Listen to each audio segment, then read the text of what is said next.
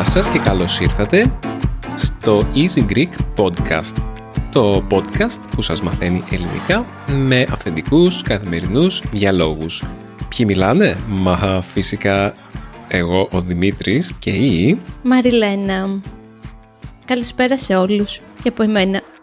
Πώς είσαι σήμερα Μαριλού; Είμαι χαρούμενη επειδή περιμένω την αγαπημένη μου οικογένεια να έρθει να γνωρίσει τον baby και να φάμε παστίτσιο, Δημήτρη. Οπότε είμαι πολύ χαρούμενη γι' αυτό. Παστίτσιο όπως τα μαγείρευαν οι μισοί που ρωτήσαμε τότε στο επεισόδιο που έκανες εσύ την παρουσιάστρια. Μπράβο, ναι. Ε, πριν ε, δύο εβδομάδες. Δεν είναι η οικογένειά σου, είναι τα ξαδέρφια σου με τα, οι ξαδέρφια σου με τα μικρά παιδιά της. Ναι, είναι Έτσι δεν κάποια από τα πολλά μέλη της μεγάλης αυτής της οικογένειας, οπότε τους περιμένουμε εδώ με, με πολύ χαρά. Έτσι νιώθω αυτή τη στιγμή. Και να ξέρεις ότι έχουμε και vegetarian παστίτσιο για εσένα. Έξοχα. Μμμ. Εσύ, Έκτακτα. πώς είσαι μετά από αυτή την τρελή μέρα που περάσαμε σήμερα; Εγώ κοιτάζω το, το γατάκι το οποίο είναι έξω από, το, από τη σίτα στο μπαλκόνι που έχει ερωτευτεί ο Μαλούφ ο γάτος μας. Ο γάτος μας, παιδιά, έχει μια ιδιαίτερη αδυναμία στα μικρά γατάκια. Κάθε φορά που έρχεται κάποιο απ' έξω επειδή μένουμε στο ισόγειο, ε, θέλει να το γνωρίσει, θέλει να το μυρίσει. Δηλαδή μ, κάθονταν ε, μύτη-μύτη, τα- χώριζε τον Μαλούφ και το γατάκι μόνο η σίτα και θέλαν να γνωριστούν απεγνωσμένα. Δεν ξέρω τι θα γινόταν. Ε, μπορεί κάποιος να υποθέσει ότι ο Μαλούφ θα του επιτιθόταν, αλλά στο παρελθόν έχει δείξει ότι δεν έχει καμία τέτοια διάθεση. Θέλει απλά να είναι κοντά τους, να, τους, να παίξει μαζί τους, να κυλιστεί. Δηλαδή γυρίζει κυλίτσα μπροστά πάνω όταν είναι δίπλα του. Δεν ξέρω. Πολύ ενδιαφέρουσα συμπεριφορά. Μάλλον είναι, συνεχίζει και είναι full ανώριμος και νομίζω ότι είναι και αυτός γατάκι, αν και πια είναι γάταρος, γιατί είναι μεγαλούτσικος. Οπότε είναι λίγο μπερδεμένη προσωπικότητα ο γάτος μας. Αλλά δεν θα μιλήσουμε σήμερα για γάτους, έτσι δεν είναι; Ας ξεκινήσουμε με μια άλλη εισαγωγή. Παιδιά, Ωραία. γνωρίζετε για τα παράλληλα σύμπαντα; Οκ. Είναι αυτή η θεωρία που λέει ότι εκεί έξω υπάρχουν άπειρα παράλληλα σύμπαντα όπου υπάρχει ένας άλλος εαυτός για κάθε έναν από εμάς ή κάθε μία από εμάς που πήρε μια διαφορετική απόφαση κάποια στιγμή στη ζωή του ή της και μ, ξέρετε είναι σαν εμ, πώς είναι στο Back to the Future έχετε δει το Back to the Future όπου στο, στο δεύτερο Back to the Future όπου πάει ο Μάρτιν Μακφλάι στο μέλλον και είναι ο κόσμος όπου ο κακός έχει κερδίσει. Κάπως έτσι. Υπάρχει ένα παράλληλο μέλλον με, ή ένα παράλληλο παρόν για όλους εμάς ή μπορούμε να φανταστούμε τουλάχιστον ότι υπάρχουν αυτά τα παράλληλα παρόντα και με τη Μαριλού αναρωτιόμασταν σε αυτά τα παράλληλα σύμπαντα τι δουλειά θα κάναμε. Με άλλα λόγια, ποιες είναι οι εναλλακτικές μας καριέρες που πάντα ονειρευόμασταν να κάνουμε. Θα ξεκινήσω λέγοντας το εξής, ότι όταν ήμουνα μικρός, τύπου 5 ή 6 χρονών, ήθελα να γίνω γιατρός. Είχα όλη τη συλλογή του πώς λειτουργεί το σώμα μου, αυτό το γαλλικό κινούμενο σχέδιο από τη, δεκα... από τη δεκαετία του 80, που... Εξαιρετικό. Ναι.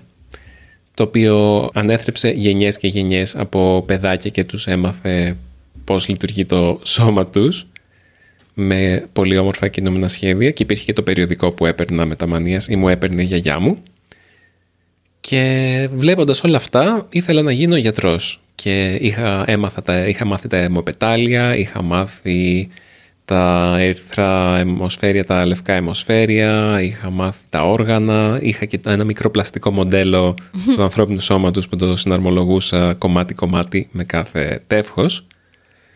Και καθώς πέρασαν τα χρόνια ανακάλυψα ότι το να γίνει κανείς γιατρός δεν είναι το πιο εύκολο πράγμα στον κόσμο. Για την ακρίβεια θέλει πάρα πολύ δουλειά, πάρα πολύ διάβασμα, ξεκώλωμα θα λέγαμε, σε πιο slang.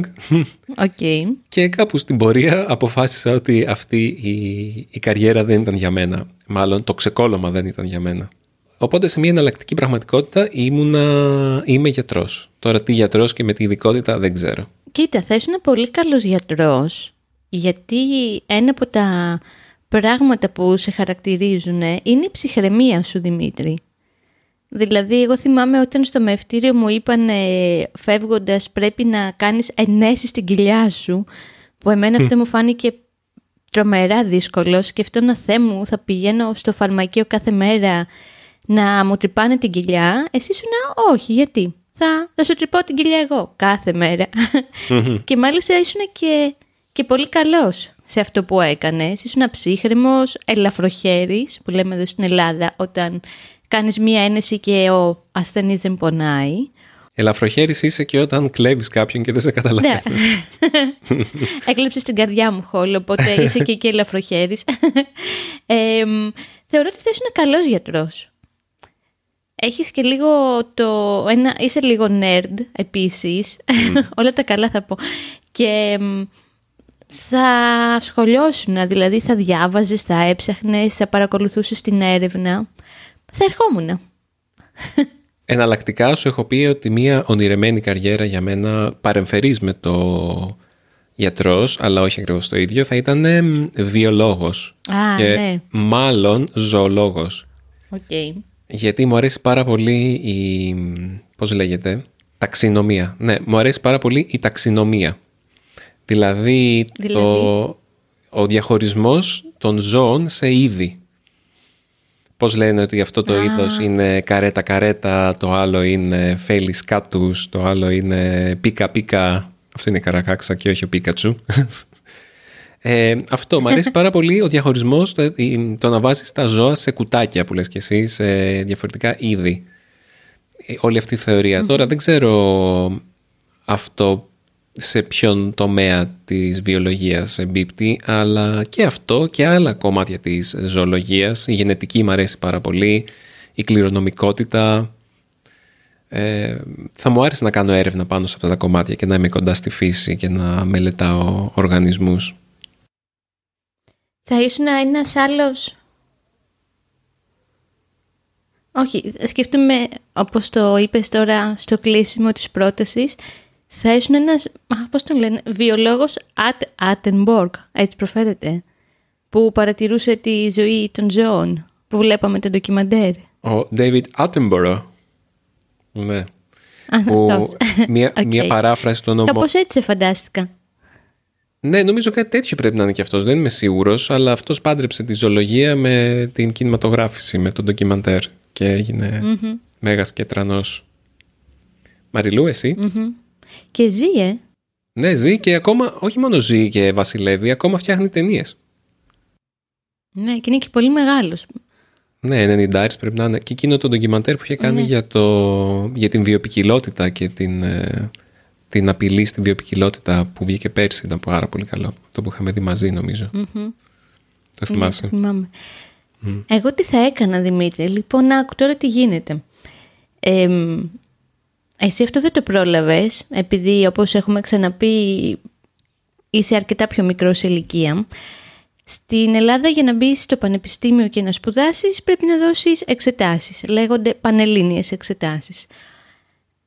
Η τελευταία φορά που κάποιος έδινε με δέσμες ήταν η φορά που έδωσα εγώ τις εξετάσεις. Τι ήταν οι δέσμες; Οι δέσμες ήταν τέσσερις, οι οποίες κάθε δέσμη είχαν τέσσερα μαθήματα.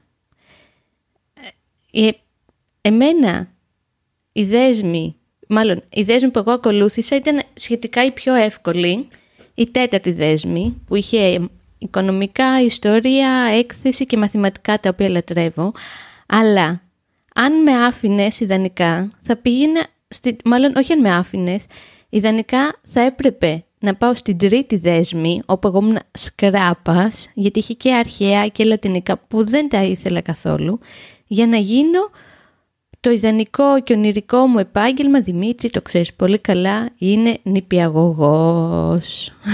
Μμμ. θα μου άρεσε πάρα πολύ. Έχει, έχει μεγάλο ενδιαφέρον το ότι θέλεις να γίνεις νηπιαγωγός γιατί πολλές ξαδέρφες σου και πιο κοντινά μέλη της οικογένειάς σου ήθελαν να γίνουν νηπιαγωγοί ή το σπούδασαν κιόλας. Ναι, όπως η αδελφή μου, Ναι. Και τώρα μια εξαδέλφου μου, αλλά και πάλι και σε εκείνης ήταν η δεύτερη καριέρα, δεν ήταν η πρώτη. Οπότε ναι, θα ήθελα πολλές φορές πιάνω τον εαυτό μου να ονειρεύομαι να είμαι νηπιαγωγός. Κοίτα, η αλήθεια είναι δεν είμαι ο άνθρωπος που θα δεις και θα πεις πω πω αυτή η κοπέλα τρελαίνεται για τα παιδιά.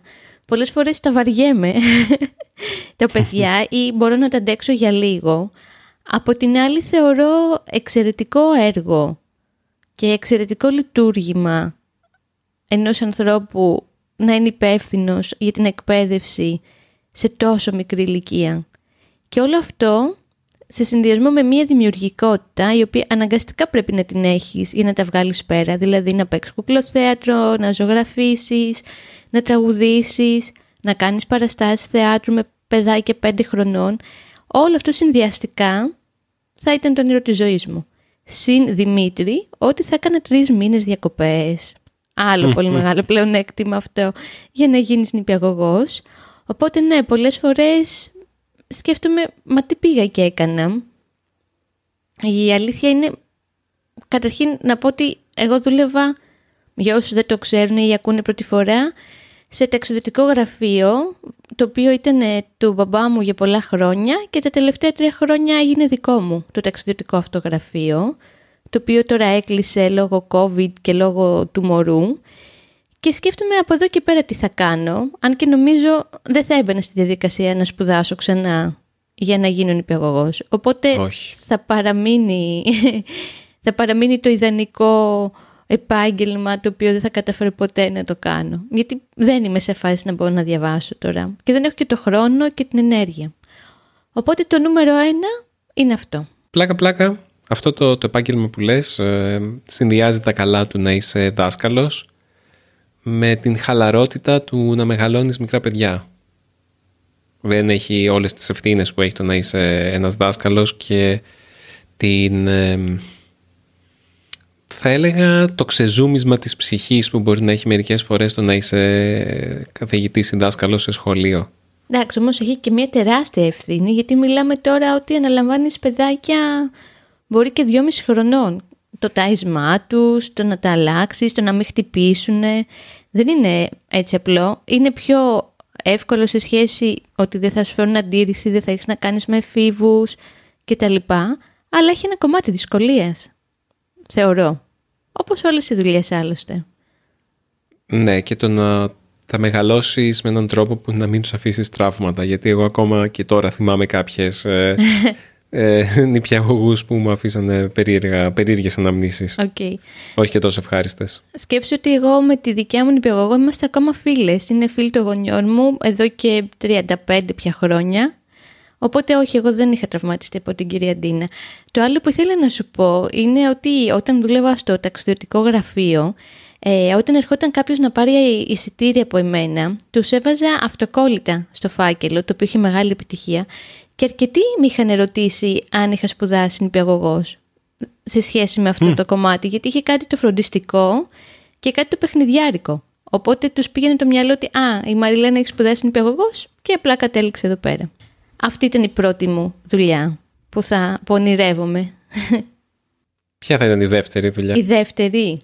Άκου τώρα Δημήτρη, ποια θα ήταν η δεύτερη. Θα μου άρεσε πάρα πολύ, πάρα πολύ να τραγουδάω σε ρεμπέτικη κομπανία. Ήταν αυτές τις κομπανίες, όχι όμως τις μεγάλες που παίζουν στα μεγάλα θέατρα, στο παλάσι, ας πούμε, με τον Νταλάρ. Όχι ότι θα με χάλαγε. Αλλά βλέπω πολλές φορές κάποια κορίτσια τα οποία έτσι είναι πανέμορφα και λεπτεπίλεπτα και τραγουδάνε φανταστικά τα ρεμπέτικα σε κάτι μικρά καφενεία στα πετράλωνα και στο μεταξουργείο και θα μου άρεσε πάρα πολύ αυτό και το έχω μεγάλο καημό γιατί είμαι τρομερά παράφωνη Δημήτρη. Τρομερά. Το ξέρεις. Ουσιαστικά θέλεις κάτι, θέλεις να είσαι σαν την Μαρίκα από το ρεμπέτικο, την πρωταγωνίστρια, κάτι ναι. τέτοιο ή αυτό είναι, του, είναι de grande, πολύ de grande για σένα; Όχι, έχει πολύ λύπη και θλίψη αυτή η ταινία, οπότε θα ήθελα απλά να ήμουν μια κοπέλα που τραγουδάει σε μια μικρή ρεμπέτικη κομπανία. τίποτα πιο σπουδαίο και πιο φοβερό. Κοίτα, αυτό, είναι, αυτό που περιγράφεις είναι, δεν είναι ακριβώς δουλειά. Μου φαίνεται ότι είναι κάτι το οποίο κάνουν μια στο τόσο όταν έχουν... Ε, δηλαδή οι κοπέλες ή τα, τα γκρουπάκια που παίζουν σε μαγαζιά μικρά δεν νομίζω ότι είναι η μόνη δουλειά που κάνουν. Πρέπει να κάνουν και άλλα πράγματα αυτοί οι άνθρωποι. Κοίτα, θα στο τοποθετήσω διαφορετικά. Θα ήθελα να ήμουν η Ιουλία Καραπατάκη, η οποία είναι η τραγουδίστρια του Μάλαμα.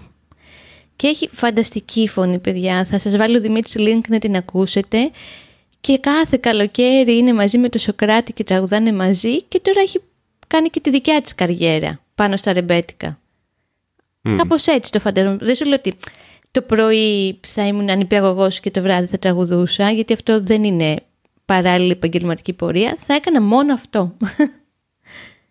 Αν μπορούσες να βγάλεις τα προστοζήνα από μόνο αυτό. Εντάξει, ναι, η συγκεκριμένη είναι και του Μάλαμα η Μούσα, οπότε είναι άλλη κατηγορία. Δεν νομίζω ότι είναι αυτό που περιέγραψες αρχικά. Όχι, απλά τώρα μην μου χαλάς το daydreaming και μου λες για μισθούς και πώς θα ζούσα. Άσε με εγώ να πω τι θα ήθελα να κάνω επαγγελματικά. Έχεις δίκιο, με συγχωρείς. Ούτως ή άλλως εδώ κάνουμε ονειροπόληση.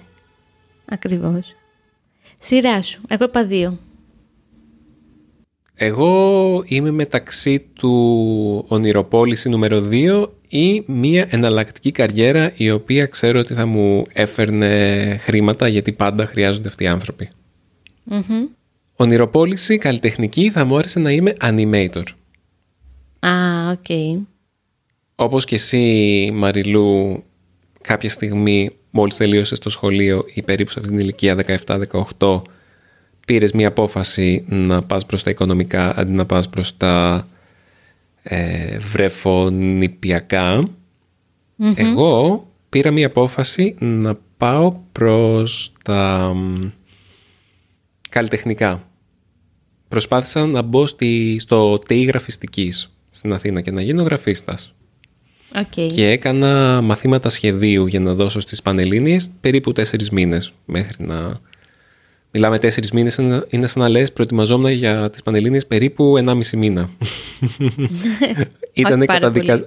ήταν καταδικασμένος σε αποτυχία αυτό το σχέδιο, οπότε πάτωσα στα σχέδια μετά στις εξετάσεις και δεν κατάφερα να μπω στη γραφιστική. Αλλά κάπως μου έμεινε αυτό μετά και στην σχολή που όντως πέρασα, που είχε πιο δεν χρειαζόταν σχέδια και ο χαμηλός βαθμός που έβγαλα στις Πανελλήνιες επαρκούσε για να, για να μπω σε αυτή τη σχολή που είναι η πολιτισμική τεχνολογία και επικοινωνία στο Πανεπιστήμιο Αιγαίου. Εκεί έκανα, μερικά, εκεί έκανα μαθήματα γραφιστικής και ανακάλυψα ότι δεν θα μου άρεσε τόσο πολύ αυτό το κομμάτι, θα μου άρεσε το animation, γιατί έκανα και μαθήματα animation. Και νομίζω ότι είναι η υπέρτατη τέχνη το animation. Είναι ό,τι είναι ο κινηματογράφος για τη φωτογραφία, είναι το animation για τη ζωγραφική. Και το animation περιλαμβάνει και τον κινηματογράφο. Δηλαδή μπορείς να έχεις μια ταινία animation το οποίο έχει μέσα και κανονικά βίντεο. Δηλαδή να κάνεις ένα κάτι μεικτό. Για μένα το animation είναι η υπέρτατη τέχνη. Γιατί συνδυάζει ζωγραφική, συνδυάζει μουσική, συνδυάζει γλυπτική, συνδυάζει φωτογραφία, συνδυάζει χαρτοκοπτική, συνδυάζει ε, τα πάντα, μαριονέτες, ε, ανθρώπους που χρησιμοποιούνται σαν κούκλες, χρησιμοποιεί υπολογιστές, χρησιμοποιεί χρώματα, πλαστελίνες, δεν, δεν ξέρω, δεν, μπορείς να κάνεις τα πάντα με το animation και λατρεύω να βλέπω ταινίες animation, το ξέρεις Μαριλού. Και έχω πολύ μεγάλο σεβασμό ε, για τους animators. Ε, είχα μια πολύ καλή καθηγήτρια στο πανεπιστήμιο, κάναμε δύο μαθήματα animation μαζί της, λέγεται Αναστασία Δημητρά. Την είχα δει και στο Anima Siros, παιδιά, άμα δεν το ξέρετε, είναι ένα φεστιβάλ που γίνεται κάθε χρόνο, φεστιβάλ animation, στη Σύρο και δεν ξέρω αν έγινε πέρσι, αλλά κανονικά γίνεται το Σεπτέμβριο, κάθε Σεπτέμβριο. Είχα πάει το 2012 στο Άνιμα Σύρος και είδανε καταπληκτικό. Είχα περάσει πάρα πολύ ωραία. Είχα κάνει και ένα, είχα συμμετάσχει σε ένα workshop, ένα εργαστήριο όπου είχαμε φτιάξει με πλαστελίνες ε, τους 12 θεούς του Ολύμπου. Είχαμε πάρει ο καθένας από έναν θεό και κάναμε animation με τις πλαστελίνες για το πώς θα έμοιαζαν ε, αυτοί οι θεοί του Ολύμπου σήμερα, στη σύγχρονη εποχή. Και είχε πολύ πλάκα, μου άρεσε αυτό. Καταπληκτικό ακούγεται αυτό, ε. Ναι, ναι, ναι. Ε, την, εγώ είχα πάρει την Δήμητρα, νομίζω, και την είχα κάνει να φοράει πόδια κυπουρικής και να έχει ένα ποτιστήρι και να έχει τα μαλλιά της κότσο και να φοράει ένα καπέλο με ένα ηλιοτρόπιο πάνω. Τέλειο. Ακριβώς όπως θα έπρεπε να είναι η Δήμητρα, ε. Ναι. Λοιπόν, animator αυτό θα ήταν το, η ιδανική μου ονειροπολική καριέρα. Η πιο ρεαλιστικη καριέρα που θα ακολουθούσα για να βγάλω λεφτά, ας πούμε γιατί νομίζω ότι πάντα χρειάζονται αυτοί οι άνθρωποι, ε, είναι... θα γινόμουν υδραυλικός. Γιατί είναι, είναι κάτι τεχνικό, είναι κάτι το οποίο χρειάζεται και πάντα θα έχει ζήτηση, γιατί πάντα τα σπίτια θα έχουν νερό και θα χρειάζονται ίδρυυση και αποχέτευση, ελπίζω δηλαδή. Πάντα θα χαλάει το καζανάκι. Ναι, και νομίζω ότι έχει πλάκα. Δεν ξέρω. Με, με γοητεύει αυτό. Με γοητεύει να βλέπω πώς ε, είναι σωλη, διασωληνωμένο ένα σπίτι που πηγαίνουν ε, οι σωλήνες, από που έχει το νερό που καταλήγει. Μερικές φορές όταν έχει κάποιο πρόβλημα το καζανάκι ή κάτι τέτοιο προσπαθώ να το λύσω μόνος μου. Ε, αλλά ναι, θα μπορούσα εύκολα να το κάνω αυτό. Μου αρέσει δηλαδή. Και να το χαζεύω και... Δηλαδή μου αρέσει και να, όταν βουλώνει και το μπάνιο να προσπαθώ να το ξεβουλώσω μόνος μου με ό,τι εργαλεία έχω κατσαβίδια, βάζω, ρίχνω πράγματα. Είναι, δεν το βαριέμαι ούτε το συχαίνομαι, μου αρέσει, οπότε θα μπορούσα να το κάνω. Έχω μια πορεία. Ο Super Mario είναι υδραυλικός ή είναι εντυμένος υδραυλικός; Mm, όταν ξεκίνησε ο Super Mario ήταν υδραυλικός. Δηλαδή ναι. τα πρώτα παιχνίδια που είχαν τον Super Mario. ε, ναι. Παρένθεση, κρίνοντας από τον Super Mario, το να είσαι υδραυλικός είναι ένας πολύ εύκολος και αποτελεσματικός τρόπος για να αποκτήσεις πολλά νομίσματα. Ιδέες. ε, στα πρώτα παιχνίδια έμπαινε πολύ σε σωλήνες και έκανε κάτι τέτοια. Αυτό μετά βέβαια κάπως εξαφανίστηκε. Είναι μια πληροφορία που είναι μάλλον ε, δευτερεύουσα. Όπως και το ότι ο Sonic είναι σκατζόχυρος.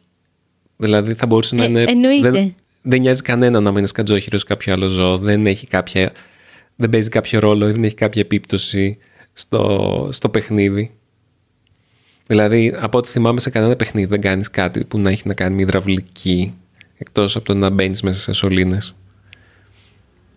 Ναι, δεν έχει πουθενά δηλαδή καμία βεντούζα ή δεν έχει πουθενά κάποιο κλειδί ή κάτι τέτοιο. Εσύ είσαι ο γκέιμερ, οπότε... Ναι, έχω πει τρεις καριέρες. Για πες εσύ μία τρίτη. Ε, τέσσερις έχεις πει νομίζω. Ήταν ο βιολόγος, ο γιατρός, ο υδραυλικός. Α, το γιατρός και το βιολόγος το, τα έβαλα μαζί. το έβαλα ναι. Ωραία. Θα σου πω κι εγώ το ονειροπολικό, άλλο ένα ονειροπολικό και άλλο ένα ρεαλιστικό. Το ονειροπολικό με μια πολύ μεγάλη διαφορά με το πώς λειτουργώ τώρα αν δεν είχα ναυτία, γιατί εγώ αρρωσταίνω στα τρία μποφόρ, δηλαδή ταξιδεύουμε με τον Δημήτρη και έχει 7 μποφόρ, εγώ δεν σηκώνομαι για 12 ώρες, ο Δημήτρης κάνει βόλτα μέσα στο πλοίο.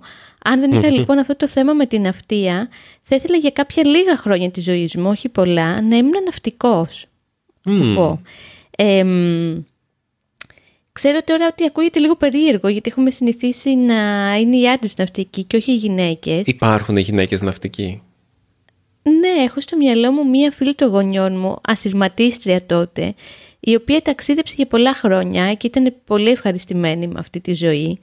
Και επειδή μεγάλωσε και σε οικογένεια ναυτικών, πάντα με εγωίτευαν οι ιστορίες του στα, στα λιμάνια του κόσμου και που έρχονταν σε επαφή με άλλους πολιτισμούς ή πολλές φορές ακούω οδηγήσει από τον μπαμπά μου για για τα λιμάνια της Νιγηρίας και της Αλεξάνδρειας που πήγε να πιει μια πορτοκαλάδα και ήταν γεμάτη μύγες και ακόμα και αυτό ακούγεται εγωιτευτικό με κάποιο τρόπο.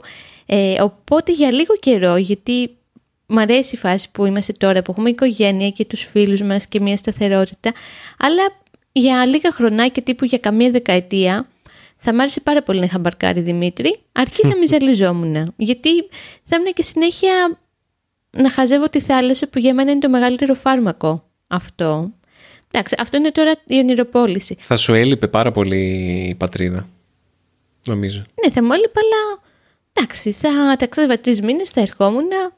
Γενικά θα ήταν λίγο διαφορετικά δομημένη η ζωή μου, θεωρώ. Μμ, και ίσως και ο ναι. χαρακτήρας μου για να μπορούσα να φτάσω σε αυτό το σημείο. Ρεαλιστικά, αυτός το έλεγα και προχθές, θα μου άρεσε πάρα πολύ να ασχοληθώ με την αρχιτεκτονική. Μ' αρέσει πάρα πολύ όταν βγαίνουμε βόλτα με τον Δημήτρη στην, ε, στο κέντρο της Αθήνας, αλλά και εδώ στον Πειραιά, να χαζεύω το πώς είναι φτιαγμένα τα σπίτια, όχι μόνο το εσωτερικό, δηλαδή να πάμε στο κομμάτι της διακόσμησης, αλλά και πώς είναι φτιαγμένα η πρόσωψή τους. Με εγωιτεύει πάρα πολύ. Και μου αρέσει να τα φωτογραφίζω, μου αρέσει να βλέπω αρχιτεκτονική από παλιά χρόνια, από σπίτια τα οποία έχουν εγκαταλειφθεί πια στο κέντρο της Αθήνας, όπως βρήκαμε προχθές στην Νίκαια στα προσφυγικά. Κάτι έχει να μου πει, κάτι μάλλον μέσα μου η αρχιτεκτονική χτυπάει, γιατί και αυτό έχει να κάνει με τις ιστορίες των ανθρώπων, γιατί μου αρέσουν οι ιστορίες γενικά. Μμ, ναι. Και μάλιστα είχα ξεκινήσει να το σπουδάσω, ε, αλλά ήμουνα σκράπας στο σχέδιο, δεν ήμουν καθόλου καλή και έφυγα. Οπότε είναι, εί- είμαστε δύο που εί- ήμασταν σκράπα στα σχέδια. ναι, και δεν ήταν ο δάσκαλός μου καθόλου ευχαριστημένος, δεν έβλεπε καμία καριέρα αρχιτεκτόνισσα σε μένα. Εντάξει, το προσπάθησα, έκανα εκεί το κομμάτι μου, είπα ότι οκ, δεν μου βγαίνει, τουλάχιστον καλό είναι που το έκανα και το απέρριψα από το να είχα περιέργεια τι θα γινόταν εάν, που λέμε για παράλληλα σύμπαντα. Οπότε αυτές είναι οι εναλλακτικές καριέρες που μπορώ να σου πω. Για να κλείσουμε, θα ήθελα να παίξουμε ένα μικρό παιχνίδι, να πούμε ένας για τον άλλον Όπα. ποιες θα ήταν οι ιδανικές καριέρες. Α, Για σένα έχω το ευκολάκι. οκ. Ήδη κάποιος σου έχει βρει μια ιδανική καριέρα και εγώ θα σου το ξαναπώ. δήμαρχος. ε, ναι, αυτό νομίζω ότι βλαχοδήμαρχος κιόλας. Όχι απλά δήμαρχος. Οκ. δηλαδή Οκ. δήμαρχος που μιλάει με όλ, ξέρει τους πάντες στο χωριό και γι' αυτό τον ψηφίζουν γιατί έχει γνωστούς και τέτοια. Ε, όχι, για σένα θα μ, διάλεγα αυτό το, αυτή την καριέρα που σου είχε προτείνει η Σταυρούλα τότε, θυμάσαι, fixer Ναι. στην κινηματογραφική βιομηχανία. Δηλαδή να έχετε μια παραγωγή στην Ελλάδα και να έρχονται σε σένα και εσύ να τους προωθείς και να τους ε, συνδέεις και να τους φέρνεις σε επαφή με κόσμο που μπορεί να χρειάζονται για τις δουλειές τους. Δηλαδή άτομα για να τους βρουν τοποθεσίες, ανθρώπους για να ε, εξασφαλίσουν το φαγητό και τη στέγη, ανθρώπους για τις μετακινήσεις, ανθρώπους για τις ξεναγήσεις, ε, ανθρώπους για τα logistics, όλα αυτά, τα ξέρεις. Δηλαδή έχεις επαφές σε κάθε τομέα και το κάνεις με πολύ μεγάλη αγάπη από, από τα χρόνια σου στον ταξιδιωτικό τομέα το απέδειξες αυτό και ακόμα και τώρα έχεις τόσες επαφές και κόσμο και γνωστούς οπότε θα ήταν μια, μια καριέρα με, πλ- με λαμπρό μέλλον για σένα Μαριλού; Μμμ. Ισχύει. Και με φαντάζομαι να συνδέω ανθρώπους πώς τώρα τελευταία ψάχναμε για καμεραμάν στο Easy Greek και σου βρήκα. ναι, έχω ένα ταλέντο σε αυτό. Όλοι Για έχουν να εσένα, πούν για Δημήτρη. σένα Μαριλού ότι ξέρεις τους πάντες. Όλοι το λένε για σένα ακόμα και άνθρωποι που δεν σε ξέρουν καλά. Οκ. Ότι, και Εντάξει, ισχύει, τι να όπου κάνω. πάμε, βρίσκεις, βλέπεις πάνω από ένα γνωστό. Μου συμβαίνει συνέχεια. Μπορεί να, ακόμα και σε ξένες χώρες έχει συμβεί, ρε παιδιά. στη Λισαβόνα. Ναι, στην Αγγλία, που σου έλεγα. Στο, στο Πόρτο, είσαι. Α, ναι, και στη, στο Πόρτο. Στον παιδίατρό μας.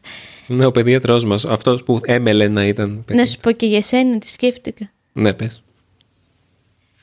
Λοιπόν, για σένα σκέφτομαι να είχες μία vegetarian καντίνα όπου θα έφτιαχνες και το δικό σου ψωμί με προζύμι Μμμ. και θα έχεις πολλά πράγματα ferment. Ε, κόλλησε στο μυαλό μου. Πώς είναι το ferment στα ελληνικά; Προϊόντα ζύμωσης. Προϊόντα ζύμωσης. Οπότε, αν όχι απαραίτητα σε νησί, επειδή δεν σου αρέσουν τα νησιά, να ήσουν σε κανένα υψόμετρο, να ήσουν κάπου στην επαρχία και να έχεις και τον baby βοηθό και να φτιάχνετε έτσι ωραία μόνο vegetarian προϊόντα με φρέσκα, φρέσκες πρώτες ύλες από τον μποστάνι σου και το πρωί θα φτιάχνεις και το δικό σου ψωμί με προζύμι. Ωραίο, ε. Mm, ακούγεται τέλειο. Okay. Μου τρέχουν τα σάλια. ναι, και εμένα μου άρεσε τώρα πώς το σκέφτηκα. Ναι. Δεν πειράζει, θα παραμείνεις ένας YouTuber επιτυχημένος. Εγώ θα παραμείνω μια ε, γλυκιά ε, full-time μαμά προς το παρόν. Προς το παρόν. Και προς το παρόν. Καλά, θα το δούμε προς το μέλλον που θα πάει η καριέρα μου. Και είμαστε και μια χαρά με αυτό. Αλλά μας αρέσει και να ονειρευόμαστε και να συζητάμε. Πρώτες εβδομάδες από εμένα, μια που ξεκίνησες να μιλάς για παράλληλα σύμπαντα, νομίζω μια ταινία που το δείχνει ακριβώς και με εξαιρετικό τρόπο είναι το Sliding Doors. Με την, πώς τη λένε αυτή είναι, την τύπησα, την Paltrow, Gwyneth Gwyneth, Gwyneth Paltrow. Ναι, εγώ δεν την έχω δει αυτή την ταινία, αλλά έχω δει σχεδόν όλες τις άλλες που έχουν να κάνουν με, αυτό το, με αυτή την ιδέα. Ναι, είναι εξαιρετική ταινία. Δείχνει πώς θα ήταν η ζωή της αν προλάβαινε το βαγόνι του μετρό να πάει στο σπίτι της 10 λεπτά νωρίτερα ή πώς είναι η ζωή της όταν το χάνει το βαγόνι αυτό. Δηλαδή κλείνει η πόρτα και δεν προλαβαίνει να μπει μέσα στο βαγόνι. Οπότε αυτή είναι η πρώτη εβδομάδες από εμένα. Η δικιά σου; Η πρόταση της εβδομάδας μου είναι κάπου διάβασα ότι το Amazon Prime βάζει σιγά σιγά ελληνικούς υπότιτλους σε ταινίες που έχει. Εγώ δεν έχω Amazon Prime πια, το έχω βάλει μόνο για έναν μήνα δοκιμαστικά και όπως είχαμε πει και σε ένα άλλο επεισόδιο δεν ήθελα να πληρώνω την Amazon και δεν μου αρέσει γενικά η Amazon οπότε δεν το συνέχισα αλλά το διάβασα και προτείνω σε όλους εσάς που μας ακούτε να βλέπετε ταινίες με ελληνικούς υποτίτλους γιατί είναι ένας πάρα πολύ καλός, ε, είναι ένας πάρα πολύ καλός τρόπος για να εξασκήσετε τη γλώσσα. Θέλω να πω την εξασκείτε ακούγοντάς μας. Τώρα είναι καιρός να την εξασκήσετε και διαβάζοντας την. Διαβάζετε μάλλον και τους υπότιτλους στα βίντεο μας στο YouTube. Είναι νομίζω μια καλή ευκαιρία. Και το Amazon Prime έχει και πολλές ταινίες και πολλές σειρές, κάτι θα βρείτε. Έχουμε πει και άλλη φορά για το Σινόμπο, ας μην επεκταθούμε. Όχι, εντάξει, μην επαναλαμβάνουμε τα ίδια και τα ίδια. Ευχαριστούμε πάρα πολύ και σήμερα που ήσασταν στην παρέα μας. Εγώ χαιρετώ. Αντίο από τη Μαριλού. Γεια χαρά και από μένα. Ευχαριστούμε που μείνατε ως εδώ. Ελπίζουμε να σας άρεσε αυτό το επεισόδιο. Μην ξεχνάτε ότι λατρεύουμε να λαμβάνουμε email και σχόλια αν θέλετε να μας αφήσετε ένα σχόλιο, κάντε το στο easygreek.fm. Εκεί είναι το site του podcast. Κάθε επεισόδιο έχει και χώρο για σχόλια από κάτω. Μπορείτε να μας στείλετε και ένα email στο podcast παπάκι easypavlagreek.org Δεν λαμβάνουμε πάρα πολλά mail, αλλά, αλλά λαμβάνουμε κάποια. Και τα απαντάω όλα. Οπότε, αν θέλετε να μας στείλετε κάτι, και να μιλήσετε μαζί μας για οτιδήποτε, είμαστε όλοι αυτιά. Ή θα έλεγα όλοι μάτια. Αστιάκι. Αχ, φέρτε μου τη γαργαλίστρα. Φιλιά πολλά. Γεια σας, φιλιά.